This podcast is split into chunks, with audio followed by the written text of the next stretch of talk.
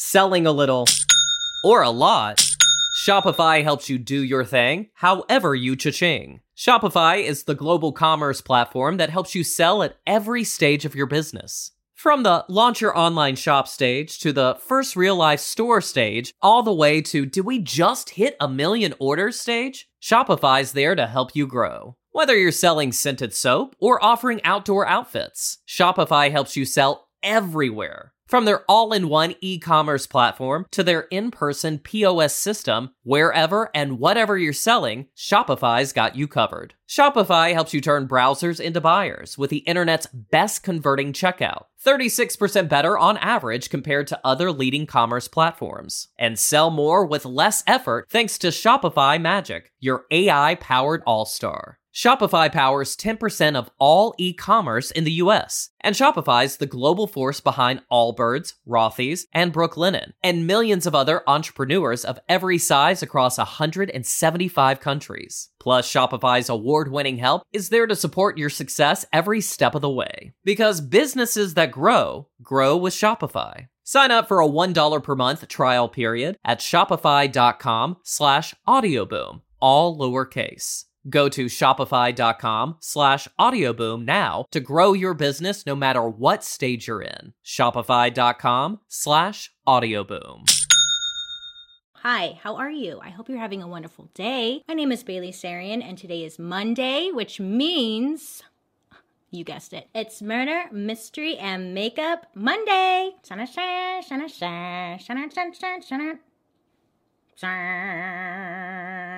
If you are new here, hi, how are you? That's great. Every Monday, I sit down and I talk about a true crime story that's been heavy on my noggin, and I do my makeup at the same time. If you're interested in true crime, and you like makeup, I highly suggest you subscribe. And I'm so excited to be here because I am going to talk about a cult. Woo! I love cults. I just am fascinated by them. I'm very interested in them.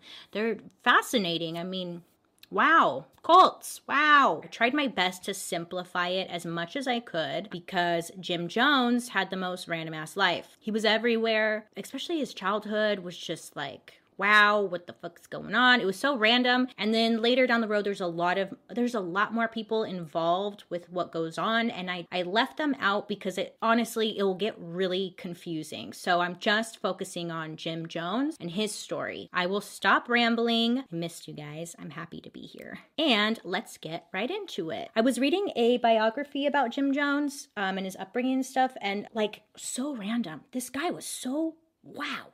Wow random. He, at one point, like, he stayed or lived with like a Kennedy during the summer. I don't know how, and there wasn't much information about. Anyways, okay, let's start.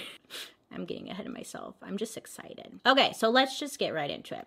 Jim, his parents were Lynetta Jones and James Jones. James was a veteran of World War I and was living on disability payments from being a victim of a gas attack in the war. It was said that he was emotionally absent and rarely showed any affection towards his son. Jim's mother her name was Lynetta. She was more of a free spirit. She didn't care for religion or any sky god. She called any god sky god. Sky god. You get it? Anywho, so she didn't care for religion at all, and she just didn't believe in anything, which was not a thing for women to be free thinkers or to be thinking like this at the time. So it was like she was the weird one on the block, you know, like, oh, don't go to her house because she doesn't believe in anything. You know, it's just she has an opinion stay clear. So she also liked to keep to herself. She kept herself busy and was constantly working. It was said that she had no maternal instincts and that she honestly had no desire to even have children. And Lynetta then became pregnant and gave birth to James, aka Jim Warren Jones. And he was born on May 13th, 1931. So the family ended up moving to Lynn, Indiana, and Jim would describe his childhood as loveless, that his parents were never around. He was always home alone, and his parents just didn't care about him. You know, his mom didn't want to be a mom.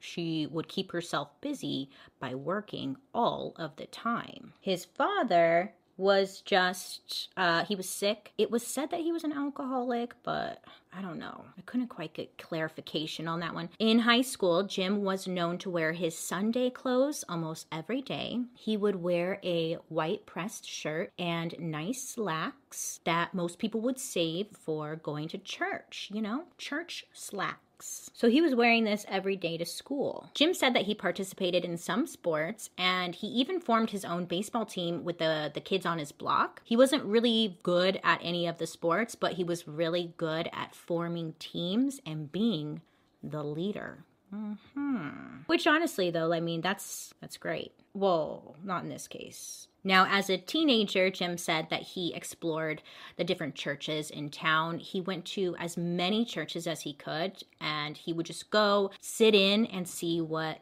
you know, what they were preaching, what they were saying. And he just wanted to know as much as he could about the different options and different religions out there because there were a lot. So Jim would just hop around and he would he was just trying to find the right fit, the the religion or the church where he felt like he belonged, something that he could stand by. Jim would carry a Bible with him everywhere he went, and also as a teenager, he would go out in the street, like the main center where a lot of people be shopping and stuff, and he would be preaching, preaching the Bible. He was very passionate about it. At the age of 17, Jim he got a job at a hospital and he was working as mm, I don't know the actual like job position, but you know, he was like a helper. He would often clean up vomit. He would help with moving newly deceased or handling disposal of amputated limbs. So, I don't know how I went from throw up to amputated limbs, but that's kind of what he did at 17, which is like, it was whatever. Okay. But Jim said this is like where he just thrived. And he was now considering getting into medicine because he just loved it. So in 1948, while working at the hospital, that's where Jim met a nursing student who was also working there. Her name was Marceline. They got along really well and ended up dating. And Marceline said that she was attracted to him because he was just such a caring, caring individual. He just loved everybody and he truly believed that everybody was equal and it and it was his responsibility to devote his life to helping others. Like that's what he was telling her, you know. And she just fell in love with him. So after dating for quite some time, they ended up getting married in June of 1949. And Marceline was under the impression that Jim was Christian, a Christian man, and believed in God, but after they had gotten married, she noticed, you know, things had changed, or maybe like she didn't quite fully understand what Jim's religion or beliefs were. Jim would tell her that he didn't believe in her God and they would get into like really heated arguments over it, just over their beliefs. And because divorce was heavily frowned upon, Marceline knew that like this it wasn't even an option really, okay? If you got a divorce, it was like, ooh, something's wrong with her. Mm. Marceline just decided that she was going to stick it out or at least try to understand exactly what Jim did believe in or maybe she could like convert him you know, often Jim would take Marceline to the local Black and African American churches that were in their city. Jim said that he was like really drawn to them because it wasn't so stiff. The white churches he had been to, they were just so boring and people just seemed like they had to be there versus wanting to be there. But at the Black and African American churches, people there were jumping, singing, dancing during worship and just seemed to be having a really fun time and not acting like they had to be there. So when Jim found these churches, he just fell in love and he knew that this is where he had to be. The one church that he ended up like becoming a member of, they welcomed him and um, his wife with open arms. And in 1952, Jim was 21 years old at that time. He was actually hired as a student pastor for the church. Jim just found like this new calling. Remember, he was like, I'm gonna be a nurse or something. Well, now he was like, I'm gonna be a pastor. Yeah, so this was his new calling. He was gonna be a pastor selling a little or a lot. Shopify helps you do your thing, however you cha-ching. Shopify is the global commerce platform that helps you sell at every stage of your business. From the launch your online shop stage to the first real life store stage, all the way to did we just hit a million orders stage? Shopify's there to help you grow. Whether you're selling scented soap or offering outdoor outfits, Shopify helps you sell everywhere. From their all in one e commerce platform to their in person POS system, wherever and whatever you're selling, Shopify's got you covered. Shopify helps you turn browsers into buyers with the internet's best converting checkout, 36% better on average compared to other leading commerce platforms. And sell more with less effort thanks to Shopify Magic, your AI powered all star. Shopify powers 10% of all e-commerce in the US, and Shopify's the global force behind Allbirds, Rothy's, and Brooklinen, and millions of other entrepreneurs of every size across 175 countries. Plus, Shopify's award-winning help is there to support your success every step of the way. Because businesses that grow, grow with Shopify. Sign up for a $1 per month trial period at shopify.com slash audioboom, all lowercase. Go to shopify.com slash audioboom now to grow your business no matter what stage you're in. Shopify.com slash audioboom. Prescription products require completion of an online medication consultation with an independent healthcare provider through the LifeMD platform and are only available if prescribed. Subscription required. Individual results may vary. Additional restrictions apply. Read all warnings before using GLP-1s. Side effects may include a risk of thyroid C-cell tumors. Do not use GLP-1s if you or your family have a history of thyroid cancer. If you've struggled for years to lose weight and have given up hope, did you know you can now access GLP 1 prescription medications at trylifemd.com? We're now offering eligible patients online access to GLP 1s, the breakthrough prescription medication that can help you lose body fat and weight. Listen to what people are saying. It's fun to put on jeans that you couldn't get into six months ago. Every morning, I look forward to getting on the scale. For anybody who's struggling with their weight, it's a godsend. And here's the best part your insurance may cover 100% of the cost of your medication. So go to trylifemd.com to have your eligibility checked right now. Get started today at trylifemd.com. That's T R Y L I F E M D.com. So, Jim was a student pastor for about a year. He would just kind of grow frustrated because he wanted to do his own thing versus being told what to do. So he was like, I'm going to open up my own church and I'm going to open it up in Indianapolis. So he did just that. And he liked the freedom of it because preach what he wanted to preach and not be told what he had to do. He didn't want to be told what to do. At Jim's church, he pretty much blended Christianity with a new age spirituality and radical so- social justice, which attracted a very loyal following following. Now, Jim's congregation was known for being racially integrated, which was not a thing yet at this time. There were white churches, and then there were the black churches, and there wasn't such thing as like mixing going on. But Jim didn't like that, and he truly believed that everybody was equal, and he wanted everybody welcome in his church. His wife Marceline also worked alongside with him, and she was the one who was on top of like all the paperwork and keeping things organized, schedule like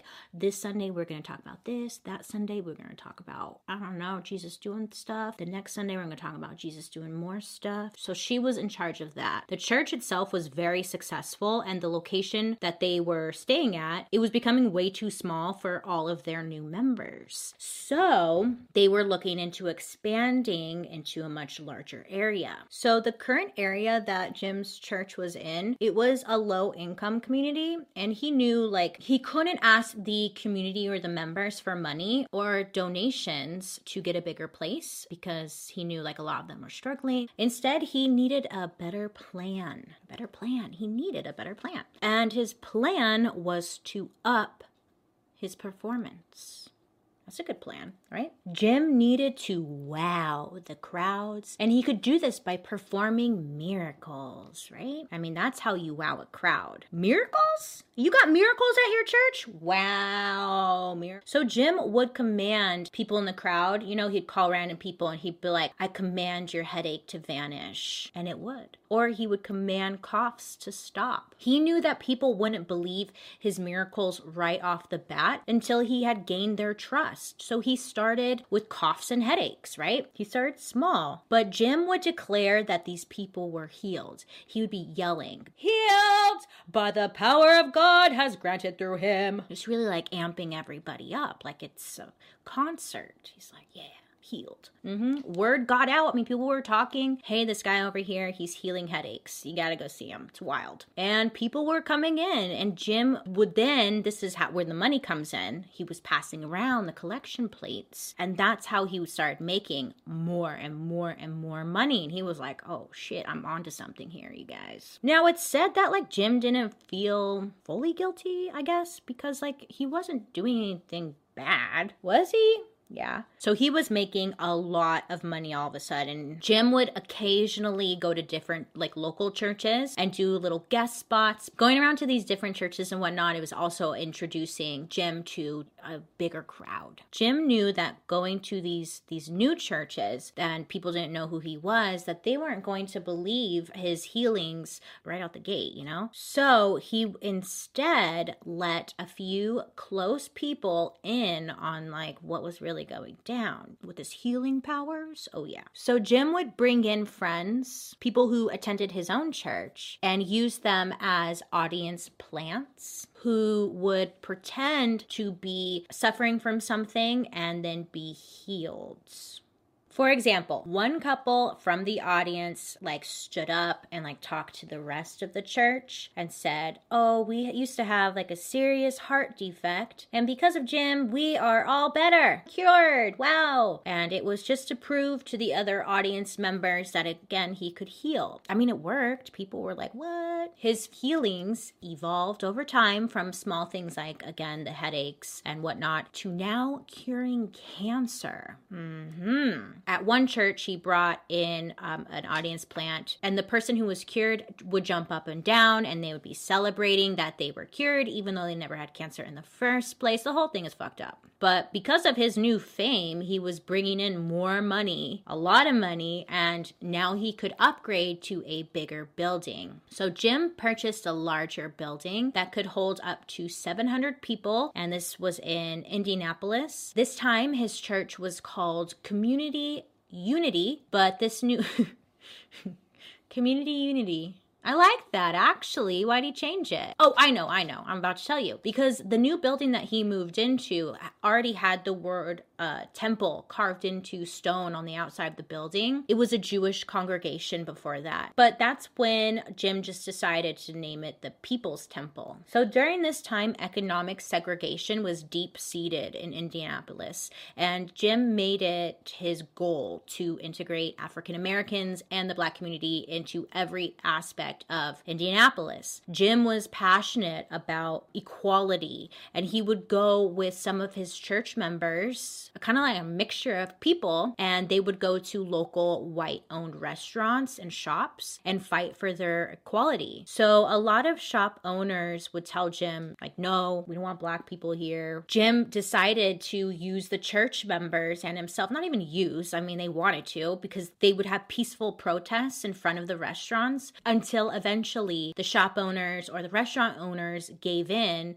and served all races. Now, here was the interesting part that I didn't even know about and I thought was very interesting. When businesses actually agreed to allow everybody into the restaurants or business, Jim said that he would give them hundreds of customers and he would make sure that they made tons of money because they allowed this to happen, you know? So Jim would hand out flyers to his church members with a list. It had a list of restaurants who supported them and would accept African Americans or the black community equally into their business. So they had this this good list going and also all of the members went there. These businesses benefited from this advertising and word spread that like hey, if you cooperate with Jim Jones over here in his church, you'll make mad money. So just let the people in. And his church people became some of the best friends a small businessman could have because they were making money. The whole story, I mean, I'm obviously giving you just like a little breakdown. This is a side note. I'm giving you it's very vague, you know? But oh, he really like went out there and they would have their um um where's my brain? What is this?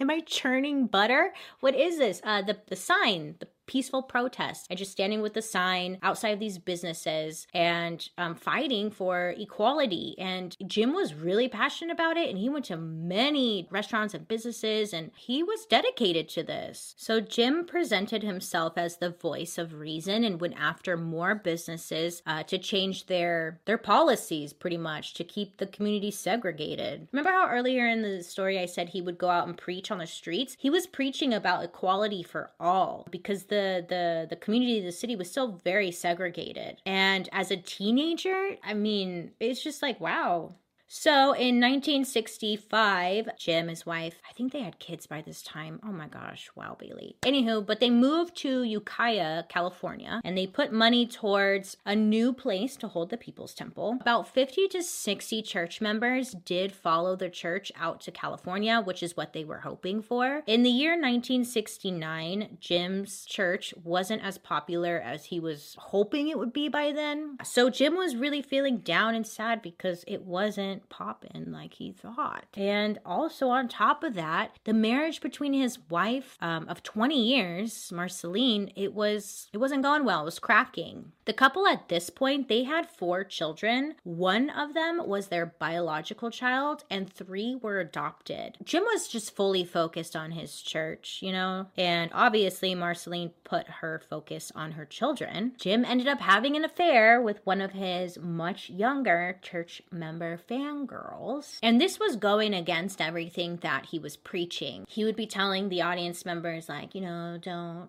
don't cheat on your wife or husband. It's wrong. It's a sin. Blah, blah, blah. So of course, Jim is doing this himself and he's thinking, like, shit, if the church members find out that I'm having an affair, it would be game over. So instead, he went to his wife, Marceline, and told her the truth. Marceline had some uh, issues with her back, which had left her bedridden most of the days. And because of this she wasn't able she wasn't able to sexually satisfy him because her back hurt. Well i'm sorry. It was more it wasn't just like a, her back hurt. She was bedridden and like yeah so she wasn't able to sexually satisfy him. So jim told marceline i love you. I still want to be married to you. It's just you know look i have this girl on the side who's going to give me the sexual part of the relationship that you can't provide for me Jim was able to set it up in a way that made Marceline understand and just accept it. It was just sex it, it, and not an emotional relationship. So Marceline's like,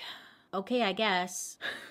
she, I don't think she really even had any option, to be honest. Was she gonna say? No? And then what? Leave him? Where is she gonna go? I mean, her whole life revolved around the church and Jim. She honestly, from what I read, it seemed like she didn't have anything set up for herself. So it's like she, even if she wanted to leave, even if she did leave, it was like, what was she gonna do? But then get this, get this. Jim then went to his church and he told the members what was going on, and he just kept it honest. Got up there and said, Hey, everybody, God is good, and so are 19 year olds. Hey, up top.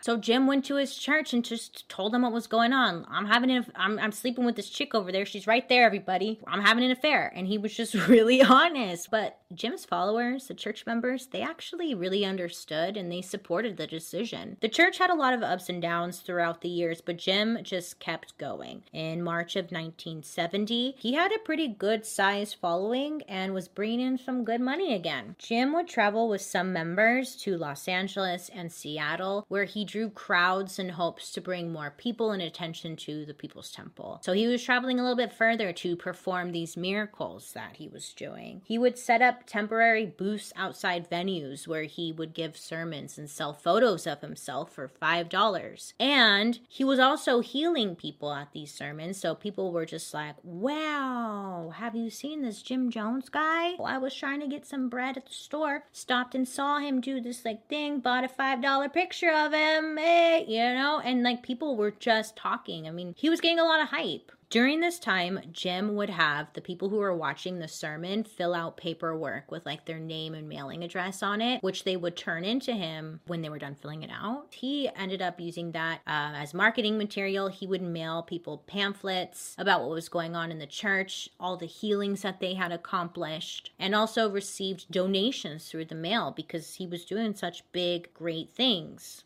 selling a little or a lot, Shopify helps you do your thing however you cha-ching. Shopify is the global commerce platform that helps you sell at every stage of your business. From the launch your online shop stage to the first real life store stage, all the way to did we just hit a million orders stage? Shopify's there to help you grow. Whether you're selling scented soap or offering outdoor outfits, Shopify helps you sell everywhere. From their all in one e commerce platform to their in person POS system, wherever and whatever you're selling, Shopify's got you covered. Shopify helps you turn browsers into buyers with the internet's best converting checkout, 36% better on average compared to other leading commerce platforms. And sell more with less effort thanks to Shopify Magic, your AI powered all star. Shopify powers 10% of all e-commerce in the US, and Shopify's the global force behind Allbirds, Rothy's, and Brooklinen, and millions of other entrepreneurs of every size across 175 countries. Plus, Shopify's award-winning help is there to support your success every step of the way. Because businesses that grow, grow with Shopify. Sign up for a $1 per month trial period at shopify.com slash audioboom, all lowercase. Go to shopify.com slash audioboom now to grow your business no matter what stage you're in. Shopify.com slash audioboom. At his church, they never actually like asked for money. They never asked for donation. Well, they kind of did. They like hey, if you want to do- if you want to donate, you can, but you don't have to. People were still donating money constantly. And because of the influx of money that they were getting, the People's Temple decided to open up stores. Yes, stores where people or members could donate items they no longer wanted. So essentially like a Salvation Army or Goodwill, and they would um, sell secondhand clothing there, and a lot of the church members would work there as well well work at the store. Also, they would serve free meals in low income areas. And one of the most impressive programs was one that sent teens to college who couldn't afford it. So, the People's Temple, they would use their donation money again to pay for college for people who couldn't afford it. Um, but it covered books, tuition, and they also purchased houses, which they ended up remodeling um, into dormitories. So, the students had free housing and meals. Like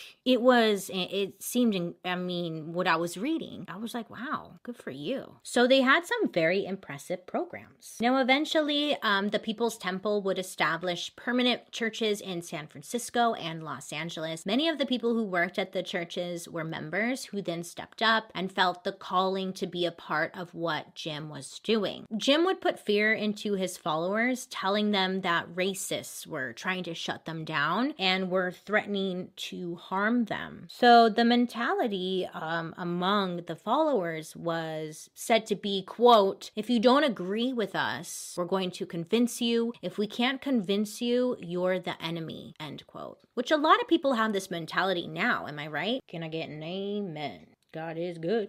God is good. Okay, sorry. So over time, Jim became more and more controlling or judgmental towards followers who did not spend all of their time dedicated towards the temple. So going out to a movie was prohibited, and it was better to give that money directly to the church. Like, why are you going to see that movie? You should be donating that to the church, you know? Like, just making them feel guilty. So Jim also discouraged romantic relationships because it was distracting. They should be at the church. He also told them that they shouldn't be drinking or doing drugs because it weakened the will as well as the body. Couples who joined the church were allowed to remain that way, but time together was limited by temple chores and duties. It kind of duties duty. It kind of sounds like Scientology. He would keep them busy around the church, making them clean, making them just do shit and they would do it. And his followers did pretty much whatever he asked of them. Part of the reason was belief in the temple and its purposes. So then the People's Temple ended up buying a bunch of buses. It was like about a dozen buses, and they would make trips from San Francisco to Los Angeles, then Seattle. And while on the road, Jim would make appearances at different churches, wowing them with, you know, his healing powers. And he was also preaching and fighting for equality. The healings were always a high point and still he was using insiders to be healed from the audience. Jim would also sometimes call out names from an index card announcing that this person was unaware of a cancer that was in their system. Um, and then a temple nurse would be dispatched into the crowd to swab out the person's throat in preparation for Jim's healing. So they would like open up their mouth, you know, uh, and like swab it, try and clean it. But in this process, the nurse, she had a little bit, or he or she had a little bit of chicken liver like in their hand, and they would drop it into the person's mouth when they were swabbing. Naturally, the person would gag and cough it back up, like, the and the nurse would then be like, oh, oh my God, spit it out, spit it out into my hand. And then they would spit it out into their hand. The nurse would call it the cancer. She'd be like, look, everybody, the cancer. And she would be, he or she, I'm sorry, because sometimes it was a guy too. They would be showing the cancer off to the audience, aka the chicken liver, like, oh my god, you guys, look, this just came out of him. And then Jim would start yelling to spit it out and that their life has been saved. I mean, he had his tricks. It worked. It worked. So around 1971, this is when Jim began abusing drugs on a regular basis. He would use pills and liquids to provide boosts of energy during the day or in the morning. And then at nighttime, he would take something to, to help him sleep Getting drugs was actually very easy for him because some of his followers could provide prescriptions to Jim no problem. Jim said that it was pretty easy to hide the fact that he was doing drugs in the first place from his followers, but soon Jim would become like very short tempered and his eyes were constantly red and watery, which is what led him to wearing the infamous dark sunglasses 24 7. He was wearing them all the time. Now, Jim, at first to members, he was very kind, caring, genuine, wanted to help people, uh, seemed like a good person. Once he started doing drugs, that's when he was becoming just very mean, possessive, controlling, psycho, just paranoid, everything. So I'm sure there were members out there who probably put the pieces together, but for the most part, most members didn't really question it, I guess. So Jim's wearing his dark sunglasses 24 7. And Jim told his followers that he was wearing the sunglasses because his inner powers were so great that the holy energy often glowed from his eyes. And his followers, if they looked at him directly, the holy glow um, would burn them and they could die. And they believed it. So they're like, okay. Also, a side effect from his drug abuse was Jim's heightened sense of paranoia. Jim would preach to his followers that the government was a danger to them and that the FBI and CIA were tapping the temple's phone line. Jim would tell his followers that they all needed to be on constant alert, which caused fear. And the followers felt just like really nervous, scared. They thought that they were going to be a target of some kind of attack. the Holy Spirit in my eyes will burn them and we will be protected. The church members would call Jim and his wife Marceline mom and dad, um, and their relationship was very close with the church. Jim and Marceline, they were very frugal and they never drove like a new car. Um, they drove like an old beat up wagon, I believe. But they never got new clothes. Uh, they only shopped from the secondhand store that they were running. Jim would say that he never wanted to give the impression to his church that he was better than them and that he was one of them. Like, see, I'm not spending any money. I'm not spending any church money on myself or for things. It all went back to the church over time, Jim's drug problem increased, and he would go on to have numerous affairs with other members and believed that he needed more sex with a variety of partners. And his ego was just increasing. He believed all women, regardless of their age and whether they would admit it or not, but he believed that all women were attracted to him. He was like, they all want me Eventually, almost all of the women in Jim's inner circle would become his sexual partner. They even considered it part of their duties to have sex with him. Why do they do this? Why do cult members always have to have sex with everybody, all the girls? Like, why? Why do you have to do this? Is that why people start cults? So they could just literally have sex with tons of people? Because that's how, like, how it seems. So time goes on, and Jim knew that he needed to do bigger and better things for his followers. And he was also now looking for somewhere that he could call the promised land, where him and his followers could live safely and freely without the worry of attack from the FBI or the CIA. A few members went out looking for a permanent missionary location, and in October of 1973, they determined that Guyana, South America, would be the most suitable place. Its location was convenient. Boats could make an easy trip from Miami to Guyana's capital of Georgetown, which was a port city. And Jim wanted complete isolation for his new mission, and Guyana was perfect for that. I mean, they had a population around 850,000, but most of them lived along the Atlantic coast, and the majority of Guyana was covered with dense jungle. There were no connecting roads to the area where the People's Temple would be built. Jim told his followers that the Promised Land mission site was a place where everyone in the temple would go to avoid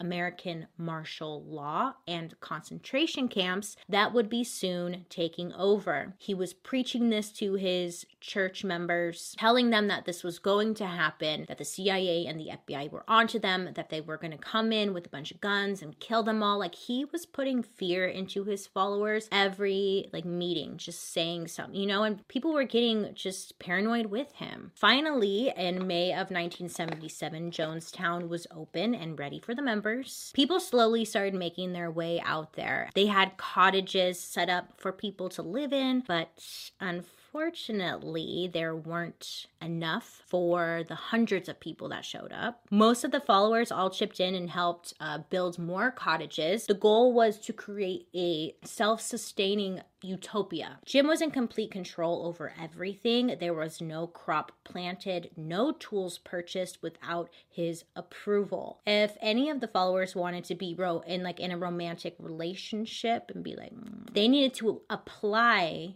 for permission first. If any of the couples wanted to break up or end their relationship, it also had to be approved through Jim as well. Any incoming mail um, was opened and read before being passed on to the person it was addressed to. Outgoing mail was also censored. If there were letters that said anything bad about Jonestown or even just kind of slightly like, hey, there aren't enough cottages, the letter wouldn't be sent out. And the follower, whoever wrote the letter the, saying something bad, would be forced to rewrite their letter, only giving glowing reviews of their stay in Jonestown. Um, I kind of forgot to mention. So when Jonestown like was first being built and whatnot, there were uh, church members who went out there and built it. It took a long time, but during that time, that's when Jim was kind of preaching to his members like, hey, we're having this being built. Start saving your money. We're going out there. The people who wanted to go went. There were also a lot of members who didn't go. They weren't forced to go at all. And I'm not trying to come off as me like victim blaming at all, you know, like, oh, they went on their own free will. No, I mean, they heavily believed in what Jim was preaching, but there were a lot of members who decided, like, I'm not going to go. But Jim was like teasing it for a long time in the church about what was going on and how it was being built and whatnot. So people were just getting really hyped about it because they made it sound like it was going to be this an amazing place. Privacy at Jonestown was non existent. There was no privacy. Many of the cottages were overcrowded. People on top of that just like kept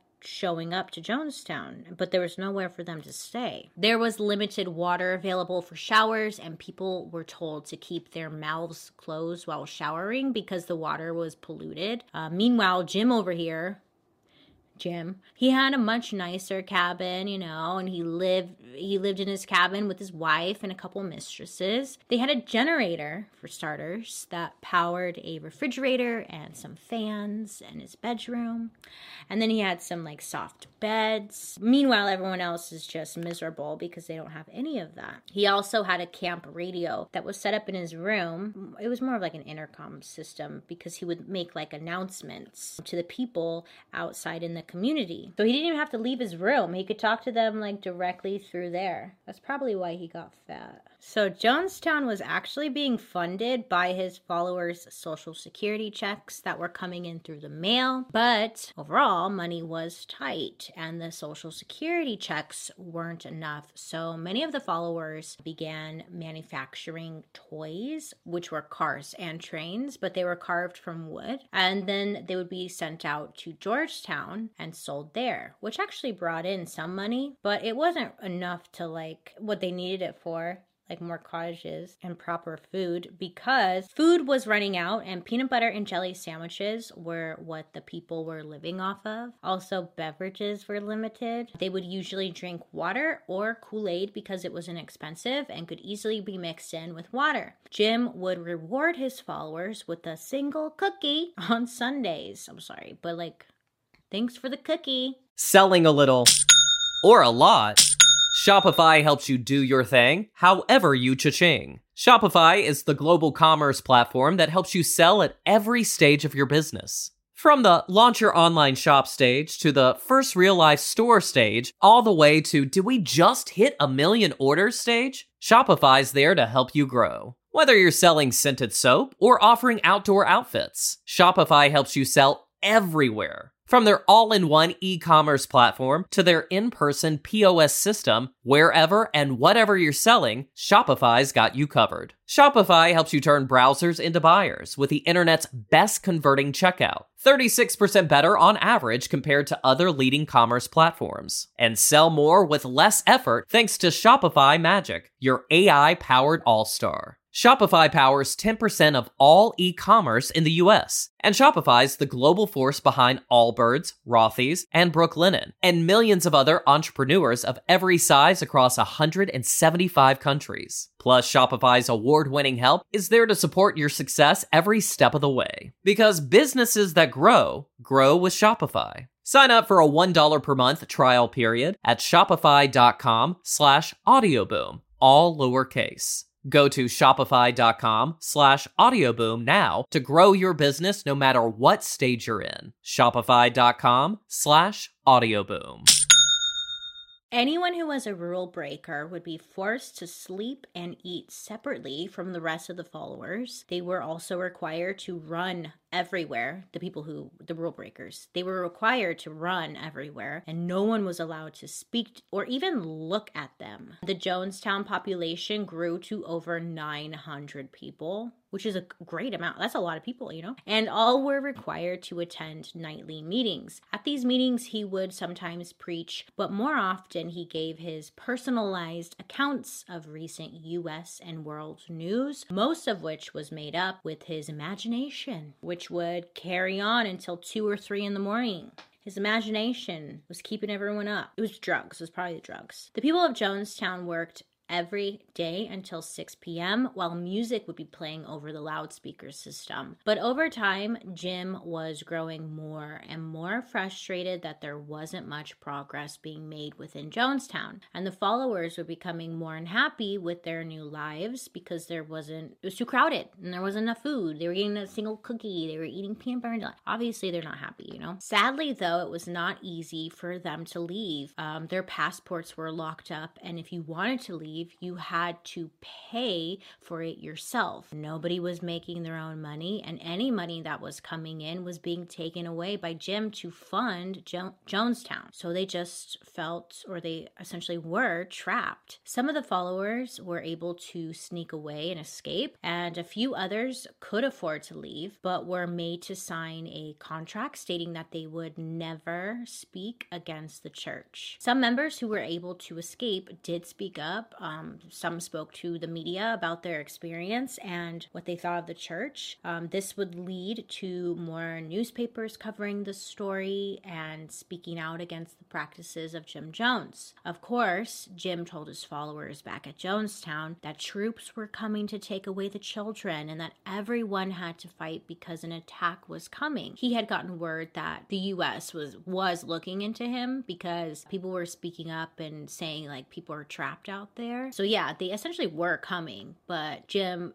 twisted it and said that they were coming like to kill them and stuff. His followers only got news from Jim himself, so they really had no idea what was going on in the media or that people were speaking out about Jonestown. Tons of guns were then being smuggled into Jonestown over time. Jim had put together a security team who set up around the town. They were set up to protect from attacks, but Low-key, they were there to keep everybody in. The followers were becoming scared because the security was now threatening to hurt them if they didn't follow any of the rules. Instead of protecting Jonestown from the outsiders, the, they were attacking their own people.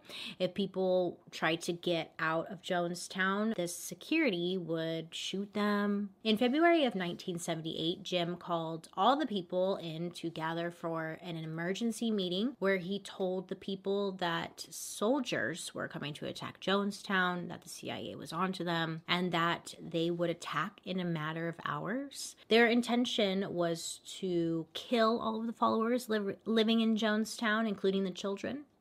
That's how you get them. The children, though, Jim told them rather than they be killed at the hands of these monsters, that they must take their own lives instead. That by doing this, it would rob their enemies of any triumph.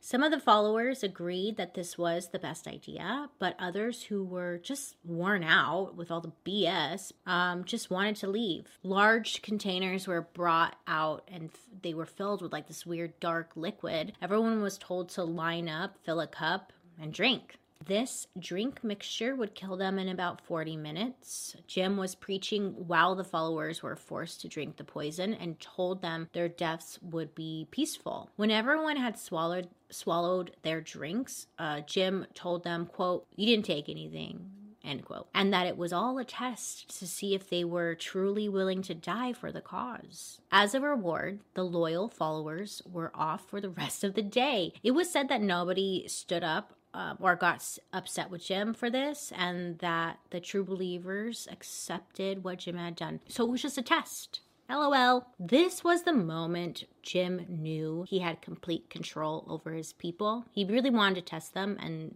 he did it. The fact that they were willing to die just because he told them to, he was like, fuck yeah. So I'm sure, I don't know, because again, I wasn't there, but I'm sure that really just boosted his ego, to say the least. During all of this, Jim was still doing drugs and was becoming more and more paranoid because back in the US, parents of people living in Jonestown were concerned by strange letters they were receiving or the fact that they had received no letters at all. Many people went to authorities and pressed them to investigate Jonestown. Please get my sons there, my daughters there. Like, please look into this. In November of 1978, U.S. Congressman Leo Ryan. He traveled to Guyana to inspect the People's Temple's activities and the Jonestown compound itself. He was investigating rumors that some members of the cult were being held against their will and were being subjected to physical and psychological abuse. Leo arrived to Jonestown on November 17th and planned to return home that following day. When he went into Jonestown, they all were on their best behavior to try and impress him, make sure this congressman had nothing but good things to say about Jonestown. And at the end of the day, Leo was done and was going to hop in his, his truck drive out to a small plane nearby, um, and then head back to the US. While he was leaving, walking to his car, there were several temple members who asked if they could get a ride with with him because they wanted to leave, and he agreed. So they jumped into his his car and headed back to where the airplane was so they could go back to the US. Now,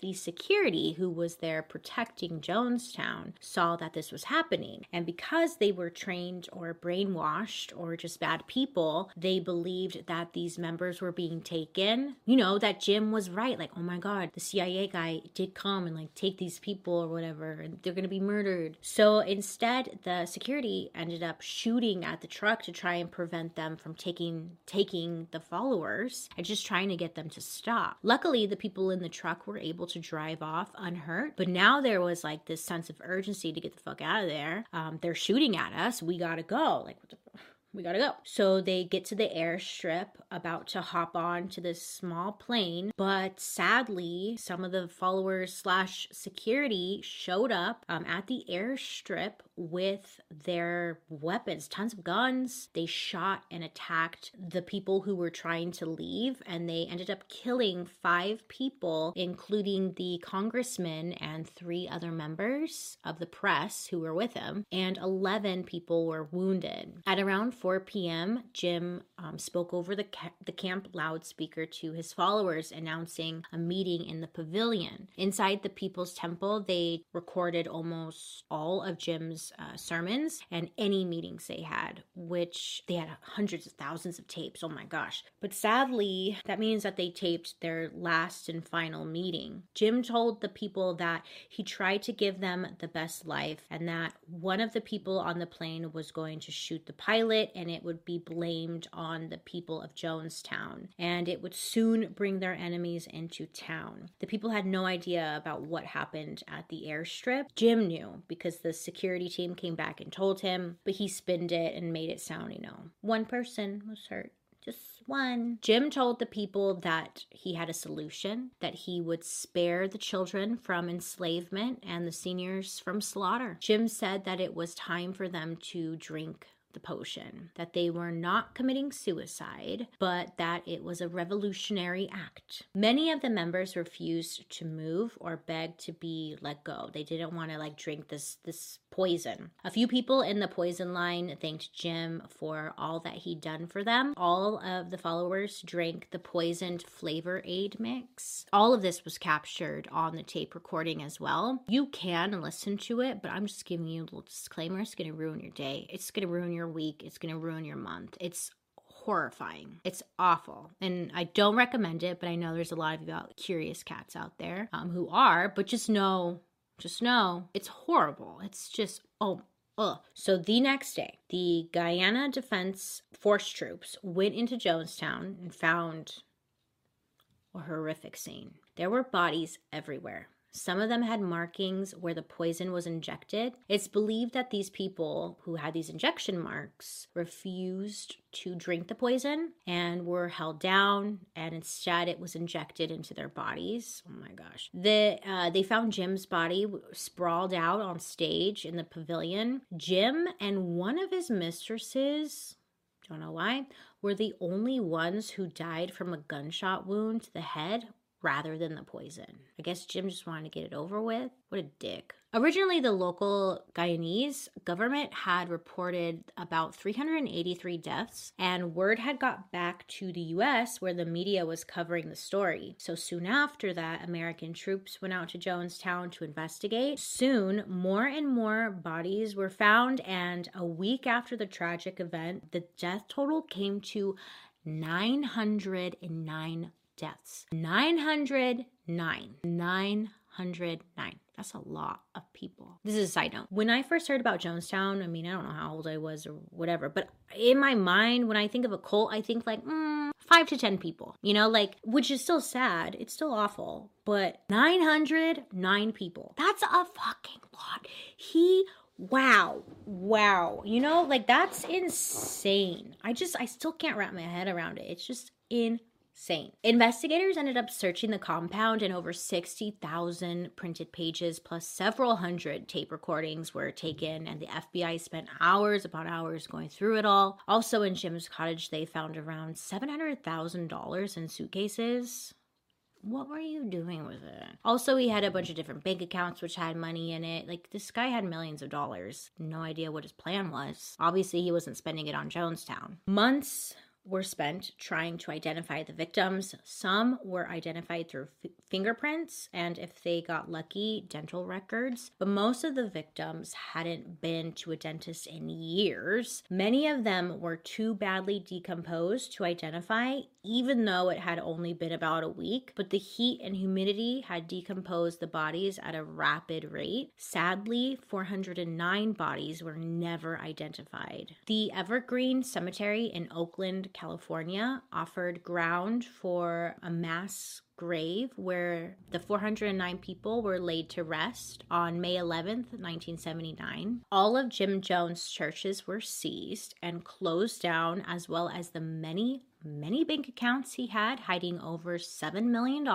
All the money was seized by the government and was used to repay the victims' families. The events at Jonestown constituted the greatest single loss of American civilian life in a deliberate act until the tragic incidents of 9 11. Many of the family members of the victims tried to sue and tried to get money from Jonestown estate and whatnot. And also, they were trying to sue because they were trying to get help from the government to search this place in the first place, and nobody did. So there were a lot of lawsuits to follow. And also, there were a lot of different members of the church who were being sued. There's a lot more to it as well than just this. But for the most part, that is the awful, horrifying, tragic story about Jonestown. Jim Jones, I don't know what the fuck happened to him because he started off so good. I don't know what I think it, I think it was the drugs. I think money and drugs just completely derailed him. Um, money and drugs tend to do this to a lot of people. Money for sure does this to people. I was reading a biography about Jim Jones, and truly it sounded like he started off as an amazing person with a great goal in life to really help and serve people. And then it seems maybe when when the drugs, maybe the drugs and the money is where he went off track. But it's just like I don't know what what happened what happened? Greed, money, and drugs, I guess. I guess that's the answer. I just can't believe those things can truly make somebody do this. I appreciate you guys so much for hanging out with me today. I hope you have a wonderful rest of your day. You make good choices. Please make good choices. I'll be seeing you guys later. Bye.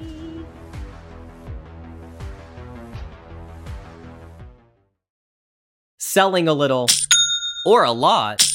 Shopify helps you do your thing, however you cha-ching. Shopify is the global commerce platform that helps you sell at every stage of your business. From the launch your online shop stage to the first real life store stage, all the way to did we just hit a million orders stage? Shopify's there to help you grow. Whether you're selling scented soap or offering outdoor outfits, Shopify helps you sell everywhere. From their all in one e commerce platform to their in person POS system, wherever and whatever you're selling, Shopify's got you covered. Shopify helps you turn browsers into buyers with the internet's best converting checkout, 36% better on average compared to other leading commerce platforms. And sell more with less effort thanks to Shopify Magic, your AI powered all star. Shopify powers 10% of all e-commerce in the US, and Shopify's the global force behind Allbirds, Rothy's, and Brooklinen, and millions of other entrepreneurs of every size across 175 countries. Plus, Shopify's award-winning help is there to support your success every step of the way. Because businesses that grow, grow with Shopify. Sign up for a $1 per month trial period at shopify.com slash audioboom, all lowercase.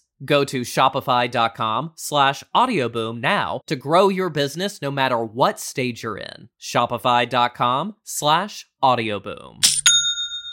Selling a little or a lot, Shopify helps you do your thing, however you cha-ching. Shopify is the global commerce platform that helps you sell at every stage of your business. From the launch your online shop stage to the first real life store stage, all the way to did we just hit a million orders stage? Shopify's there to help you grow. Whether you're selling scented soap or offering outdoor outfits, Shopify helps you sell everywhere. From their all in one e commerce platform to their in person POS system, wherever and whatever you're selling, Shopify's got you covered. Shopify helps you turn browsers into buyers with the internet's best converting checkout, 36% better on average compared to other leading commerce platforms. And sell more with less effort thanks to Shopify Magic, your AI powered all star. Shopify powers 10% of all e commerce in the US, and Shopify's the global force behind Allbirds, Rothy's, and Brooklinen, and millions of other entrepreneurs of every size across 175 countries. Plus, Shopify's award winning help is there to support your success every step of the way. Because businesses that grow, grow with Shopify. Sign up for a $1 per month trial period at shopify.com slash audioboom, all lowercase. Go to shopify.com slash audioboom now to grow your business no matter what stage you're in. Shopify.com slash audioboom. This episode is brought to you by Shopify. Do you have a point of sale system you can trust, or is it a real POS? You need Shopify for retail. From accepting payments to managing inventory, Shopify POS has everything you need to sell in person. Go to shopify.com slash system, all lowercase, to take your retail business to the next level today. That's shopify.com slash system. Hey, it's Kaley Cuoco for Priceline. Ready to go to your happy place for a happy price? Well, why didn't you say so? Just download the Priceline app right now and save up to 60% on hotels. So, whether it's Cousin Kevin's Kazoo concert in Kansas City, go Kevin, or Becky's Bachelorette Bash in Bermuda, you never have to miss a trip ever again. So, download the Priceline app today. Your savings are waiting. Go to your happy place for a happy price. Go to your happy price, Priceline.